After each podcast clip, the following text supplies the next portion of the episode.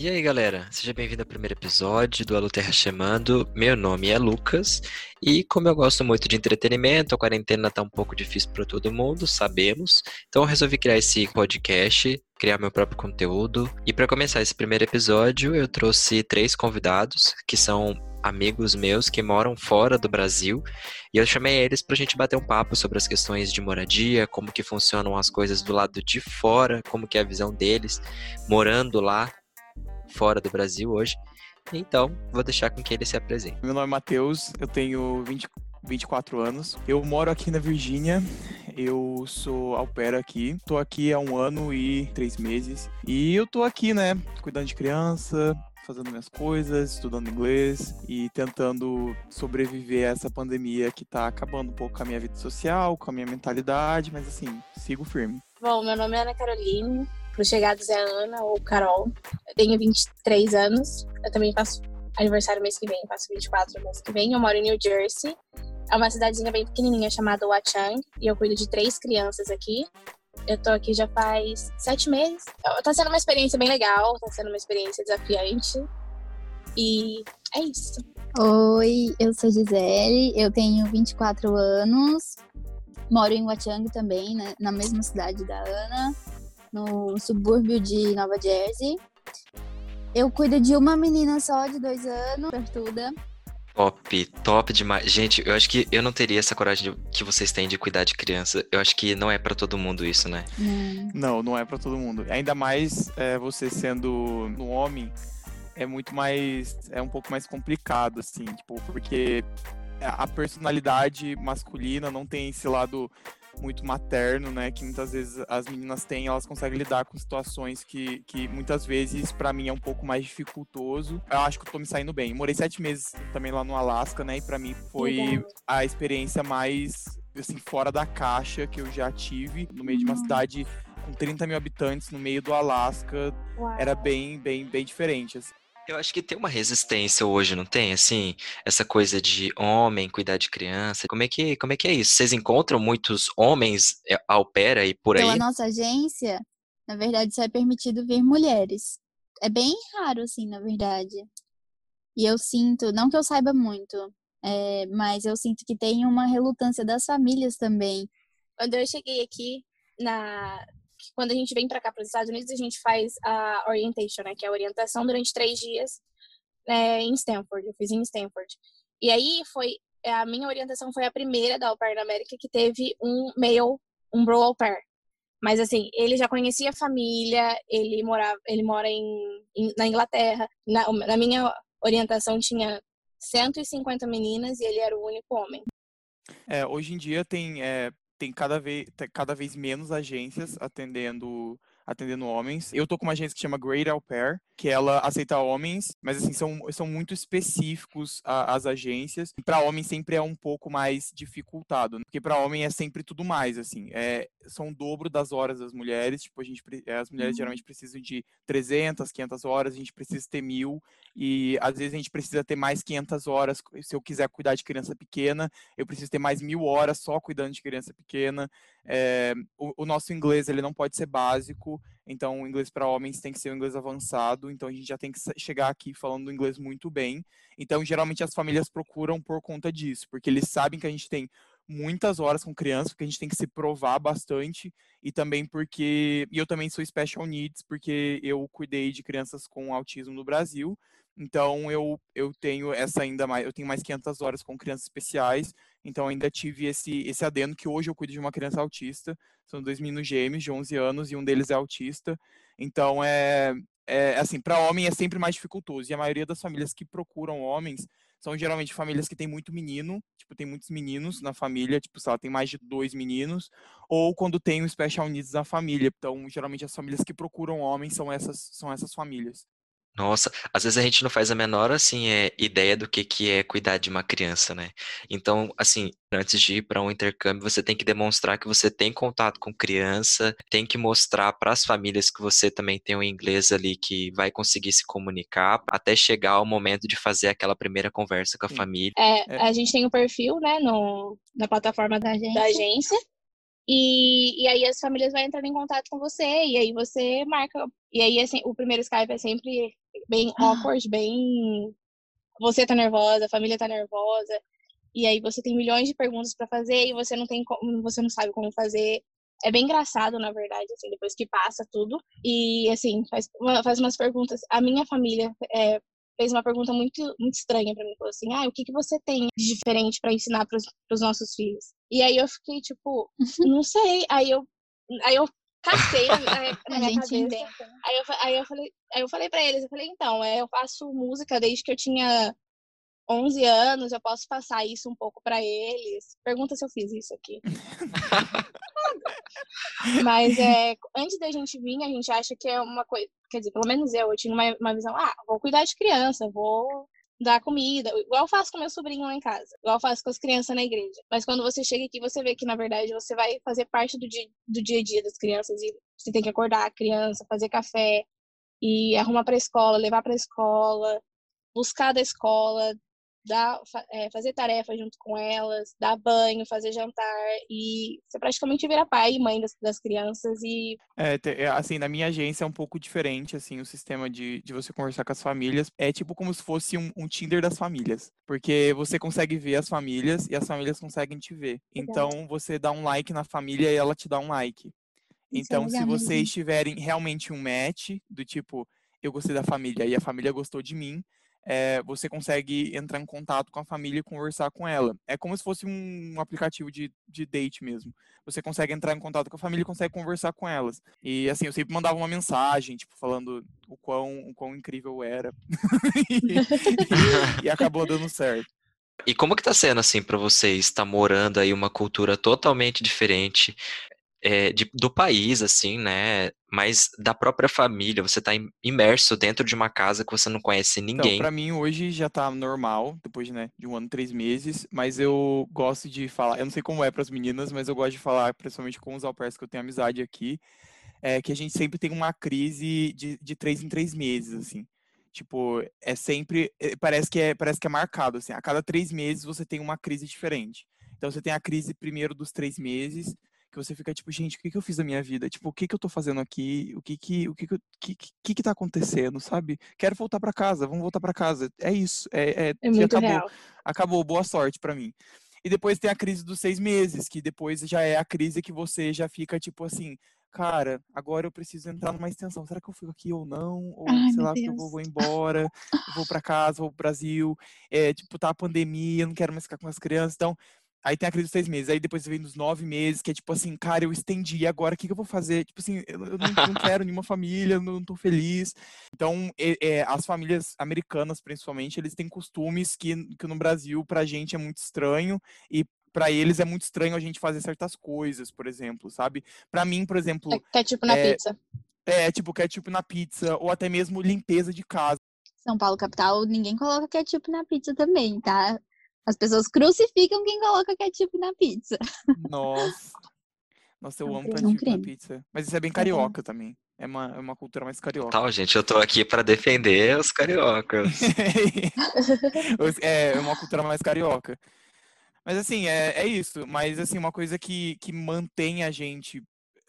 a estabilidade mental e as coisas... são as oportunidades que a gente tem. Então, assim, umas coisas que me manteve muito aqui são... foi fazer minhas viagens, assim, é, graças a Deus consegui ir pra dez estados aqui, visitei todos os lugares que eu, que eu já quis, então, tipo, Meta. sabe, é, eu cruzei, tipo, eu fui, vim pra cá, antes de morar aqui, quando eu morava no Alasca, eu vim pra cá, visitei Nova York, Boston, Washington, fui subindo, assim, é, fui de ônibus sozinho, louco, Uau. e, tipo, assim, todas as, todas as coisas, assim, que, que aconteceram fora disso, me fizeram acostumar na cultura. Conhecer esses lugares todos aí é uma meta, né?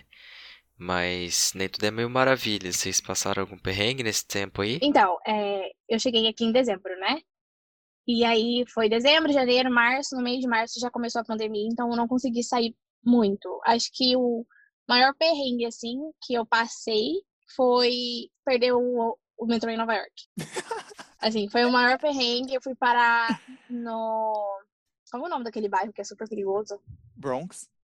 No Bronx. E era, tipo... Nove e meia da noite. Então, eu e minhas amigas, a gente tava...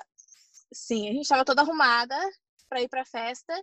E a gente foi, pro, foi parar no Bronx. E aí, a gente olhava pro lado, aqueles caras tudo esquisito. E aí, a gente... foi, assim, o maior perrengue que a gente passou na nossa vida. A gente não olhava pra ninguém, não falava com ninguém, a gente só passou reto, assim.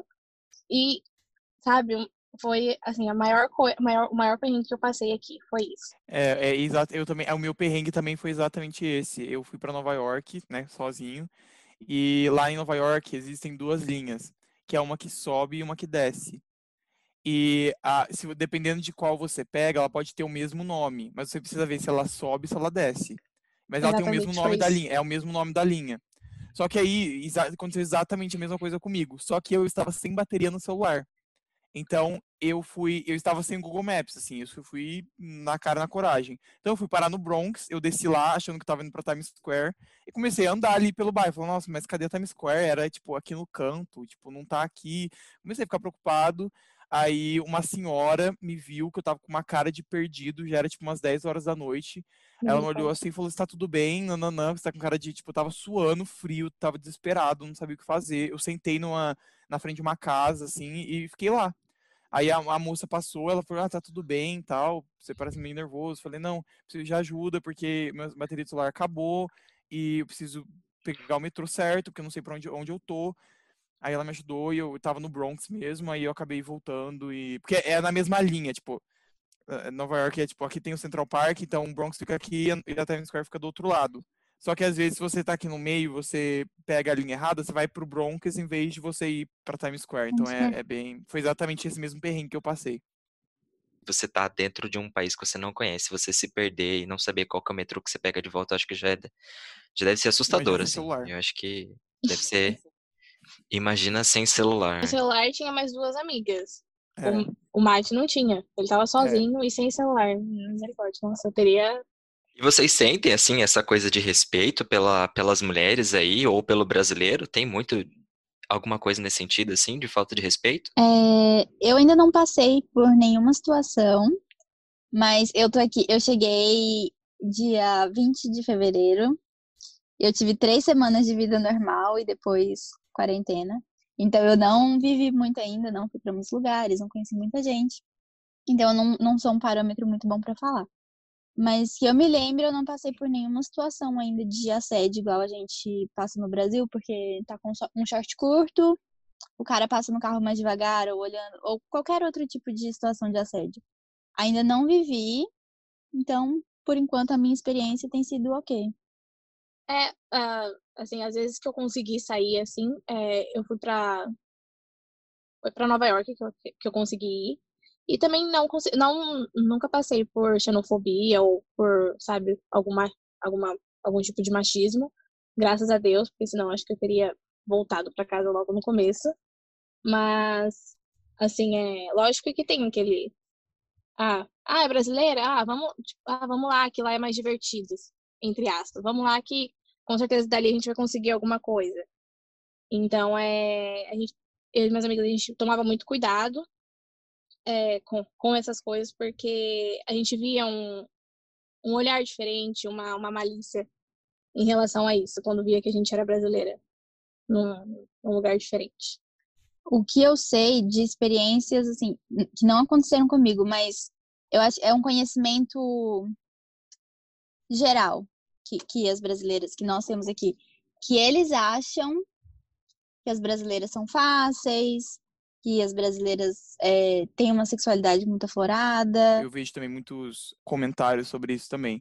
E é, eu acho que é isso também. É, é, assim, eu não posso falar, né, não é meu lugar de fala, mas eu posso falar como, como imigrante aqui. Mas é, como imigrante, é, xenofobia, pelo menos, é, eu acho que eu só passei uma situação que é que foi com uma com uma família que não era minha família, não era minha host family. É, eu fui fazer um fui fazer como se fosse um que a gente chama aqui de playdate, mas é, já que a gente é um, é um podcast do Brasil, assim, é tipo um juntar as crianças para brincar. E, e eu fui na casa de uma outra família e, e e não era uma família brasileira, não era uma família brasileira, a au pair também não era brasileira, uma au pair da Rússia. E quando eu falei que era do Brasil, eles é, começaram a falar, né, sobre, sobre ser perigoso, sobre como era a minha infância, como, como, eu, como, como, era, ser crescer, como era crescer no Brasil. Começaram Nossa. a fazer umas perguntas, assim, um pouco xenofóbicas, assim, do tipo, é, eu, não, eu não sei nada, então eu vou perguntar qualquer coisa, sabe? Quando você não tem uma base de pergunta, quando você não, não sabe perguntar respeitosamente, é, tentando entender as coisas, você já tem uma base pré-definida ali, é, você encontra no YouTube, na internet, sei lá, perguntas sobre o Brasil, e as pessoas só jogam, só jogam as perguntas, assim, sem, sem pensar primeiro. Eu acho que isso é um tipo de xenofobia, assim. Uhum, com certeza. Ah, não, é que semana passada a gente estava conversando sobre o coronavírus, é, lá em casa, junto com minha roça, minha roça. E aí eles estavam, eles começaram a falar, né, que o coronavírus começou a crescer no Brasil, e como que minha família estava. Eu falei, ah, minha família tá ótima, eles estão de quarentena em casa. Aí ele falou assim, ah, mas, é, mas como que, que é a questão? É que eles começaram a falar, é co- colocar em questão que a nossa saúde não era tão boa. Aí eu falei, não, é, em partes ela não é tão boa aqui, igual aqui nos Estados Unidos, mas a gente tem a saúde pública, que a gente pode cont, cont, é, contar com o SUS. E eu comecei a explicar, tentar explicar, assim, com é, minha, nas minhas palavras, em inglês. E aí eu falei pra eles que, por exemplo, se a gente sofre um acidente no meio da rua e a ambulância tem que buscar, a gente não vai pagar cinco mil dólares de ambulância só pra ir de um caminho, tipo, de cinco minutos daqui até o hospital. E aí eles ficaram, o quê? Como assim? Você não paga ambulância? Mas, e quem que paga? Eu falei, é o governo. E aí eles falaram, nossa, que legal, a gente não sabia disso. Eu falei, é, pois é. Que aqui, por exemplo, as au pairs, quando você se machuca ou faz qualquer coisa, você, a primeira coisa que você fala, não chama a ambulância.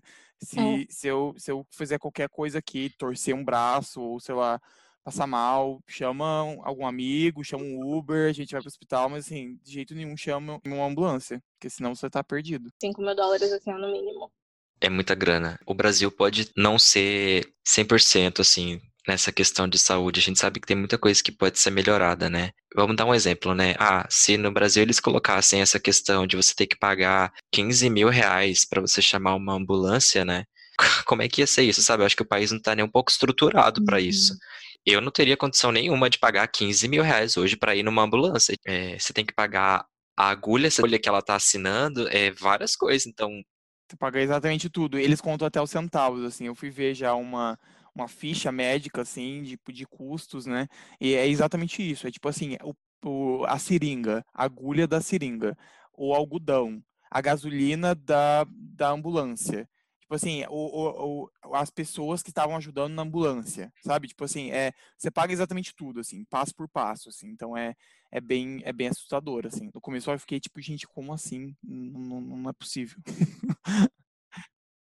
Nessa pandemia, vocês precisaram ir no médico em alguma vez, não? Eu precisei.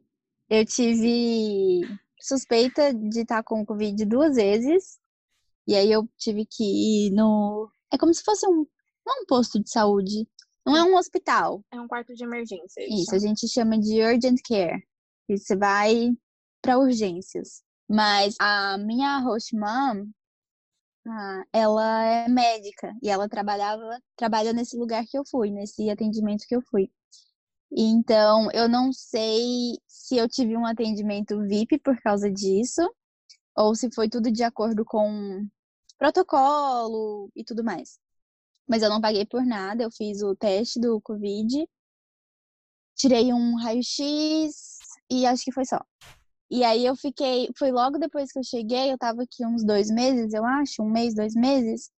E aí uma amiga minha falou, olha, talvez chegue uma conta na, na sua caixa postal, nos correios. E eu fiquei, mas como talvez? Como que eu, eu deveria saber antes se eu vou pagar ou não? E aí o que, o que ela me explicou é que a gente tem é, um plano de saúde, mas que nem sempre o plano de saúde cobre tudo. Então vamos supor, eu fui... E aí a minha conta deu duzentos dólares. Talvez o plano não pague tudo. Talvez o plano mande eu pagar cinquenta dólares, ou quinze dólares, ou vinte dólares. E aí a gente tem que ficar esperando a conta chegar na nossa casa, entendeu? Não chegou nada até hoje, graças a Deus. É, e uma coisa que eu ia falar é que saúde é um negócio que realmente é muito diferente entre aqui e o Brasil. E a gente pensa assim, bom, mas a saúde funciona nos Estados Unidos. Então é, é lógico, é um país muito mais... evoluído economicamente que o Brasil. Mas tem também muita gente que não tem condição de pagar. Americanos mesmo, pessoas que moram aqui e que não tem condição de pagar. Então, eu vi um outro dia uma mulher que caiu e quebrou o braço. Ela teve um acidente de carro, acho que ela estava na bicicleta e o carro bateu nela. E ela quebrou o braço e ela falou, pelo amor de Deus, não me leva pro hospital. Não, eu, eu vou dar um jeito, mas eu não quero ir pro médico. E com um braço quebrado, cidadã. Então, não é só imigrante, não é só intercambista. A gente acha que todo mundo aqui tem condição financeira boa. E não é. Fica aí a dica pra galera que são os haters que só falam do Brasil. Não, do Brasil. Defendam o SUS, defendam o SUS, isso que eu ia dizer agora. Gente, vocês não estão sentindo falta de nada, assim? Porque comida, a, pandemia... a comida brasileira. Gente, a comida não, não tem. Não tem, não tem, assim, como comparar. A comida brasileira. Ah, eu, sou um pouco, brasileira. eu sou um pouco controverso em relação a é isso. É mesmo? É. Eu, assim, eu nunca... Não é que eu nunca gostei. Eu nunca fui, assim... Eu sempre fui muito mais fã do que eu como aqui, eu acho. As é, besteiras. É, tipo assim, eu não gosto muito de... Eu não gosto muito de... É, de comer arroz e feijão todos os dias. Arroz e feijão. Que nem a gente come no Brasil, assim. Eu nunca fui muito fã disso. Então, no Brasil, já era meio, tipo... Ah, no almoço vou comer um sanduíche. Ou, tipo, no café da manhã vou comer, sei lá, é, vou comer uma panqueca. Sabe? Eu sempre fui meio assim. Então, aqui uhum. nos Estados Unidos, eu tive a oportunidade de ser mais assim ainda, sem nenhum tipo de julgamento, sabe? Então, eu vou comer os uhum. meus ovos mexidos no café da manhã. Eu vou comer um sanduíche no almoço e vou comer minha salada à noite. Uhum. É, é, é claro que aqui, por incrível que pareça, eu nunca comi um McDonald's aqui. Isso é uma, é uma coisa que eu nunca Parabéns. comi um McDonald's. Em um ano Nossa, e três meses, eu... Eu nunca comi McDonald's aqui. É, é, pelo que eu me lembro. É, nunca comi, eu acho. Nunca. É, Burger King eu comi uma vez, porque eu estava com a minha host family e eles, a gente estava com fome, a gente estava voltando de um acampamento. E eles falaram, a gente vai parar ali no Burger King. Aí eles compraram e compraram pra mim. Mas assim, parar pra comer McDonald's ou qualquer outro tipo de fast food, nunca. Tipo, eu não, eu não sou muito fã, não. Apesar de eu, assim, porque, de falar, né, que aqui é a terra dos fast foods, da, da comida gorda, gordurosa e tal. Eu não sou muito fã dessa, dessa, dessa ideia, não. E vegetariano, né, até há quatro meses atrás. Ah. Então, por ser vegetariano também, isso ajudou bastante de não uhum. consumir nenhum tipo de... fast food que pudesse ter algum condimento animal, alguma coisa. Eu também não, nunca fui no Brasil uma pessoa, ai, ah, amo verdura, amo legumes, não. Adoro um fast food, adoro uma besteira. E, e pensava assim, nossa, que delícia comer bacon pro café da manhã e tal. Mas, quando você chega aqui, eu acho que a diferença é, no Brasil, se você quer comer besteira, você vai comer. É mais caro, mas você vai comer. Aqui, se você quer comer uma coisa igual tem no Brasil, você não vai achar, entendeu? E é isso. E é caro, é... sim. Gente, eu mato e morro por um arroz com feijão aqui agora, uma farofa e... Um churrascão. Um churrascão. De dificuldades, assim. Dificuldades mesmo. Dificuldade, tipo um perrengaço que você passou quando você chegou aí. Vocês passaram algum perrengue quando vocês chegaram? Bom, é, acho que o... A... A situação mais difícil que eu tive, que eu passei, assim, que eu tive que passar foi quando eu levei uma multa. Porque eu não parei para um ônibus escolar, que todo mundo sabe que tem vários ônibus escolares. Caramba, ônibus escolar. Tem todo um contexto aqui que eu não vou colocar em questão. Mas, enfim. É, eu não parei para um ônibus escolar. O policial me parou, me deu uma multa. Ele ficou bravo comigo no meio da conversa, da conversa e tal.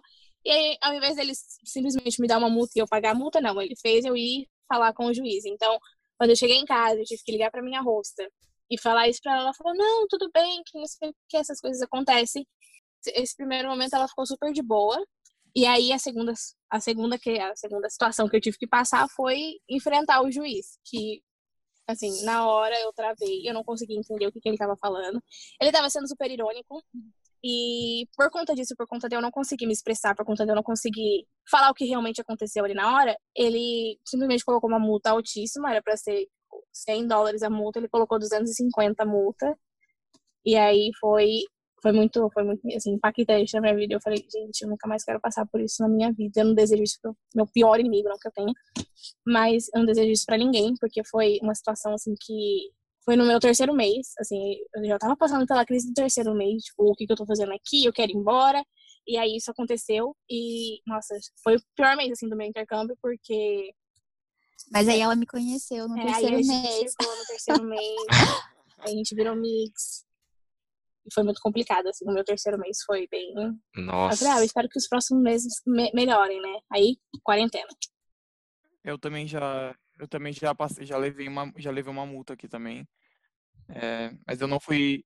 Mas eu não, eu não... Eles não souberam que foi eu. Tipo, foi no carro do meu host dad. Então, eles não souberam... Eles não me pararam, eles só colocaram a multa no carro. Porque eu estacionei no lugar errado, eu não poderia estacionar. Que essa é a dificuldade, porque em D C é uma cidade grande, né? É uma cidade muito cheia de uhum. turismo e tal. Então, os lugares, as placas para estacionar são muito complicadas e muito confusas. E eu, eu sempre sou o cara que dá carona para todo mundo quando a gente vai sair.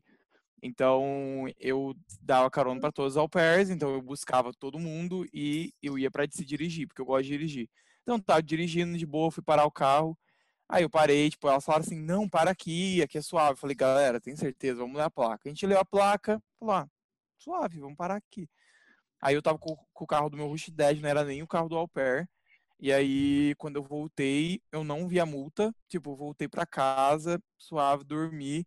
No outro dia, era um domingo, meu Rush dez chegou pra mim, assim, eu tava na cozinha. Aí ele chegou com um papel assim, na mão, falou assim, ó, você cuida disso aqui. Aí, nossa! Aí eu falei, tipo, mano, o que? O que tá acontecendo? Vamos resolver esse negócio aqui, vamos ver. Despesa desentendida. É, aí eu falei, o que, que tá acontecendo? Não sabia, juro, eu não sabia o que tava acontecendo. Aí eu li o papel e falei, isso aqui é uma multa? Aí ele falou, é. Aí eu falei assim, ah, entendi. Onde foi? Aí ele falou, acho que foi ontem à noite. Onde você foi ontem à noite? Eu falei, ah, fui pra D C. Ele falou, é, é uma multa de D C. Mas aí ele começou a dar risada e falou, cara, não para no lugar errado. Só, só faz um favor pra gente. Se fosse outra família, talvez até rolaria um rematch.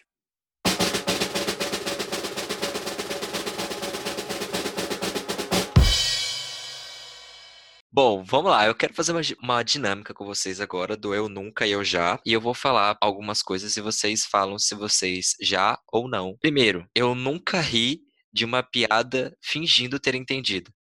Eu já. Eu já. Porque, tipo, aqui, eu por já. exemplo, as famílias que moram mais pra esse lado aqui, né, de New Jersey, D C, Nova York, eles falam muito rápido. Então, tipo assim, eles têm sotaque ainda, tem sotaque que dificulta ainda. E a minha host, a host mom, ela é, de, ela é New Jersey. Então, ela tem um sotaque bem puxado, bem nova-iorquino, assim, bem, bem diferenciado. Então, ela tá falando algumas vezes alguma coisa e ela fala alguma coisa das crianças, alguma piada, alguma coisa. E o pior é quando eles perguntam, tipo, você entendeu? um Você porque... entendeu? Não, não entendi, mas não, tá tudo bem. Não, não, eles já fizeram isso umas duas vezes. Tipo assim, você entendeu? Aí eu falei assim, não, desculpa, eu tava viajando aqui, eu tava pensando em outra coisa. Mas assim, ri, muito engraçado, viu? Eu nunca fiz um pedido errado no restaurante. Eu já. Nossa, eu sim, já. Várias vezes. Não errado, eu nunca. Mas eu, logo que eu cheguei, na verdade, na, prim- na minha primeira semana, a gente foi num restaurante super chique, super legal. E eu pedi hambúrguer, porque eu não, não queria correr o risco de pedir errado, então eu Uma pedi um hambúrguer. Uma vez eu fui num restaurante e eu não gosto de coisa, de coisa spicy, é, com, spicy é apimentada, é, é, tá, eu não tá, gosto tá, de coisa apimentada. Então eu cheguei nesse restaurante e falei, eu não, eu não quero nada que seja apimentado, sabe? Aí eu falei, ah, vou pedir isso aqui. Só que era um negócio que era, tipo assim, o mais apimentado do restaurante, assim. Mano, eu tive que pedir Nossa. leite do restaurante, só pra você ter uma ideia. Pra poder, tipo, ficar bem, assim. Gente, ah, eu lembrei que, que eu já... Você fala... Não, você, você fala assim, ó, oh, eu tô aqui, é, tá um pouco dificultoso, e vocês têm leite pra vender? Você podia que passar ótimo. um leitinho aí. Aí eles, aí eles trouxeram um, um, copinho, um, um copinho de shot, assim. Melhorou, não melhorou cem por cento, não melhorou. Meu Deus. Próximo. Eu nunca... Eu nunca respondi uma pergunta achando ser algo e, na verdade, era outra. Sim, com certeza. Sim, com certeza. Várias vezes. Várias. Teve, teve uma vez que a minha hosta perguntou assim, é, que eu comprei leite condensado pra fazer brigadeiro, essas coisas. É uma coisa meio, muito nada a ver. Mas aí ela pegou e falou, ela me mostrou assim no, no celular, porque ia ser aniversário do meu host, ela queria fazer uma torta pra ele. Uma torta de limão. Ela pegou e me mostrou assim. Aí ela simplesmente me mostrou e, e apontou pro negócio. Aí eu peguei ele pra cara dela e fiquei tipo assim, o quê? Aí eu falei, ah, tá bom. Esse aqui é leite condensado? Aí eu falei, é. Hum? Tá bom. Passou. Aí o aniversário do meu rosto chegou, aí ela pegou e falou assim, tem como você pegar o leite condensado pra mim? Aí eu fiquei, que leite condensado? Aquele dia eu te perguntei se você tinha leite condensado. Eu falei, não, eu não tenho. Aí a gente teve que sair correndo, tipo, no meio da pandemia. Aí ela foi no mercado e comprou leite condensado pra fazer uma pizza. E tem uma pizzaria que chama Bullwinkle. Bullwinkle. Que é um personagem de um desenho que eles têm uma pizzaria desse personagem. E tinha essa pizzaria lá no Alasca. E o é, boliche chama bowling. Então a mãe sempre falava assim pra mim: ah, você pega as crianças e traz no Bullwinkle, que é a pizzaria. Só que todas as vezes, juro, eu passei tipo três meses levando as crianças no, no boliche. boliche e elas não gostavam de boliche. Tipo assim, as crianças não gostavam de boliche. Tipo assim, elas não tinham habilidade nenhuma. Uma tinha dois anos e outra tinha cinco. E eu nunca entendia porque a mãe pedia pra eu levar as crianças no boliche toda vez. E ela ficava assim: ah, leva as crianças no Bullwinkle. Aí eu falava: bowling, bowling, bowling, bowling, ah, acho que é bowling. Então eu sempre levava elas no boliche. E assim eu passei três meses levando as crianças toda sexta-feira no boliche. Elas ficaram craques no boliche e não comiam pizza. É isso. As crianças terminaram os três meses prontas. E como que descobri um dia que a mãe falou assim: eu te encontro no Bullwinkle. É, com, com as crianças, a gente vai estar lá, a gente come alguma coisa junto. E eu também, uma coisa que eu não entendia é porque ela falava de comer. Eu falava, tipo, mano, não tem como comer dentro do boliche, tipo, tipo, não tem como, tipo, é só boliche mesmo, não tem como comer. Já, o que eu fazia, mano, eu era muito louco. Aí eu cheguei, comprei a pizza, levei pro boliche e fiquei esperando ela lá. Aí ela falando assim: cadê vocês? Tipo, eu falando: tô aqui. Ela: cadê vocês? Tipo assim, eu tô procurando vocês em todo lugar, vocês não estão aqui. Falando: não, tô aqui, tô aqui na entrada, perto da entrada. Aí foi aí que a gente descobriu que eu estava há três meses errando o nome de Bullwinkle para Bowling. Nossa, cara. Ótimo, ótimo. Deus, eu já sou uma não, pessoa bem, não, acontece, bem tá tudo bem. As crianças saíram formadas para jogar, para jogar agora, para jogar boliche. Bom, estamos chegando já para a reta final. O que que vocês têm assim para falar para quem quer começar? Será que agora seria uma boa um bom momento para decidir fazer um intercâmbio, espera um pouco mais? Assim, não é um período para poder fazer isso. Eu vou deixar o link do, do grupão que eu administro. Não esqueçam, por favor, de responder todas as perguntas, porque você, senão você não é aceito. Vocês, vocês podem ver os relatos de outras pessoas, entender um pouco mais a situação de tudo que está acontecendo aqui. Mas assim, a minha resposta a tudo isso é: não venham durante todo esse período. É um conselho que eu daria para quem quer vir, é bem... e sonhe alto, mas também é, continue com os pés no chão, porque o au pair, assim, vendo pelo Instagram, pelo au pair grupão, vendo as viagens que as, que as meninas fazem, parece que é um sonho, assim: ah, eu vou pra cuidar de criança, vai ser fácil. E realmente não é fácil, porque você faz parte do dia a dia das crianças, você vai ver a criança doente, você vai ver a criança fazendo birra, você vai fazer, você vai ver, assim, você vai conviver com aquela família, você vai fazer parte da família, você querendo ou não, uhum. nas partes boas e nas partes ruins.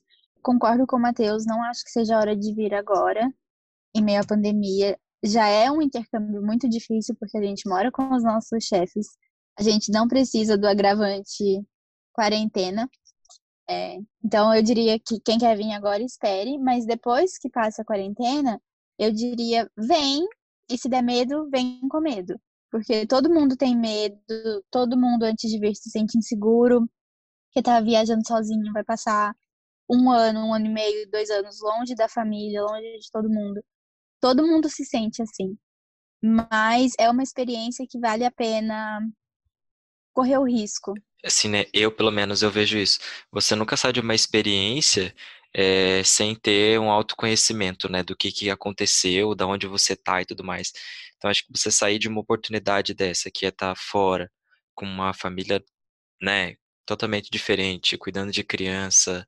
O Matheus também tem essa jogada de ter que cuidar um pouco especial ali para as crianças dele, é, ser dois, três, quatro crianças, ou até uma, uma criança, mas criança sempre dá trabalho. Então, a gente muda muito, né? Bom, para a gente finalizar, então, vamos divulgar aí as redes sociais. Então, o meu Instagram, ele é M A T E L U B, Matelub. Meu canal no YouTube chama Projeto Mudança. Ah, eu também tenho Twitter. Meu Twitter é a mesma coisa do meu Instagram. M A T E L U B, Matelub. A rede social que eu tô mais ativa é o Instagram. Então, meu Instagram é its, its, Ana Caroline. Me siga no Twitter. Então, é arroba its, Ana Caroline, só que tem um underline no final. É, a rede social que eu mais tô ativa também agora é o Instagram. E é Gisele, é normal, S E L E. É, uhum. Cortez com S, como se fosse Gisele Cortes. E mais um S. Eu vou deixar também o meu Instagram aqui, né? Que é LucasDSES, LucasDSES, underline. E aí, se você quiser deixar alguma opinião, sugestão, temas, etcétera, é, você fica à vontade. Eu vou deixar dentro do meu Instagram também, eu vou colocar o e-mail lá dentro. Então, você pode é, aproveitar e comentar, beleza? Bom, galera, muito obrigado por vocês terem ouvido. E é isso aí. Até o próximo episódio.